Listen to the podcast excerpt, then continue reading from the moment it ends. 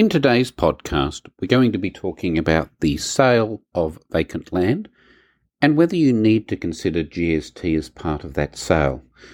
The reason for this is that there's a common misconception that GST only applies where you're selling a property which has a you know, premises on it, whether that be a residential, industrial, or a commercial premise. And a lot of people think that the sale of vacant land is therefore GST free. And this is actually a misconception because the sale of land, vacant land, can be subject to GST. Now, the reason for this is that the GST Act talks about the concept of an enterprise. And frequently, when we're looking at the concept of an enterprise, it sometimes nicely interacts with the concept of whether you, something is on revenue or capital account. So there's a miscellaneous tax ruling, miscellaneous tax ruling MT 2006 slash 1, and in that ruling, it says that the mere realisation of a capital asset may not be commercial in nature and hence will not be an enterprise for GST purposes. So, what does that actually mean? Well, let's say that you had purchased some vacant land. The intention for that vacant land was you know, maybe to build your main residence and then move into the property.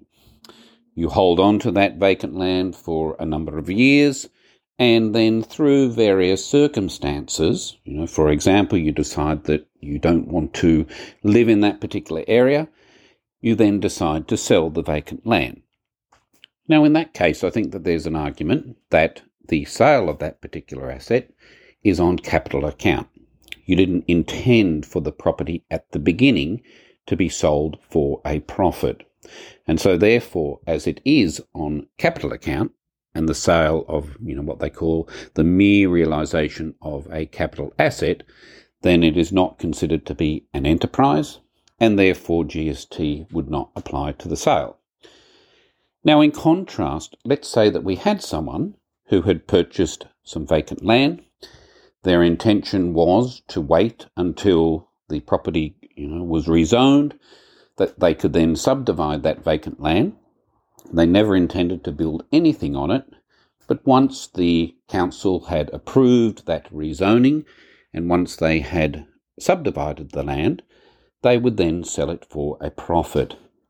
Now, in this particular case, the tax ruling says that you have undertaken either uh, a business of property development, and in another podcast we'll talk about you know what is the business of property developing, or you've entered into what's called a profit from an isolated transaction. So you may not be in a property development business, you may not have a history of doing any property development, but your intention at the beginning was to profit from the sale of the purchase of this vacant land. The miscellaneous tax ruling therefore says that this would be a enterprise for GST purposes. So the intention when you purchase that vacant land is very important because this will generally determine whether you need to consider GST as part of the sale of the vacant land in future. Now, we'll talk about in another podcast the various ways that um, GST might apply and some strategies for trying to minimize the GST that you will have on sale. Hope you enjoyed the podcast. Talk to you next time.